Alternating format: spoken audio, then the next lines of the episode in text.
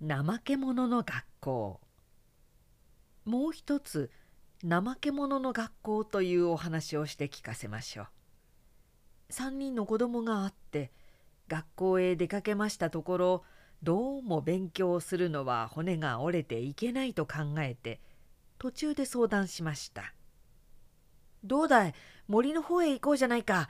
何もしないで遊んでいる動物が森にはいくらでもいるよ。そいつらを相手にして遊ぼうじゃないか」そこで3人は出かけました。せっせと働いているアリの前にはさすがの3人もよう止まりませんでした。蜂の前へ行ってもそうでした。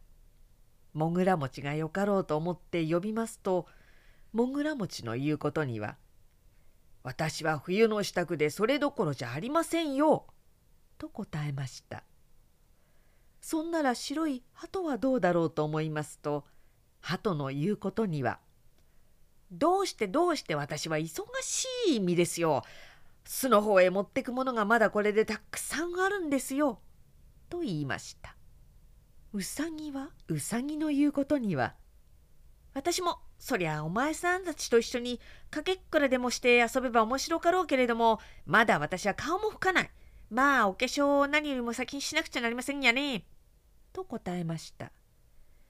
子供らは困ってしまいまして目を上げてみますとある枝の上に止まっている瓦ひわが目につきました「あお前は何にもしてないね。どうだい？僕らと一緒に遊ばないか?」と勧めましたら瓦ひわの言うことには「私が何にもしていないというのかい？バカですかお前さんたちは。ごらんな。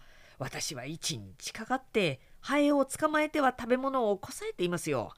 貧しい人が働いてれば私の歌で喜ばせてやらなきゃならないし赤ん坊にも私は歌を聴かせて寝かしつけてやりますよ。怠け者はそっちへおいでなさい。お前さんたちも自分の勉強にお出かけなさい。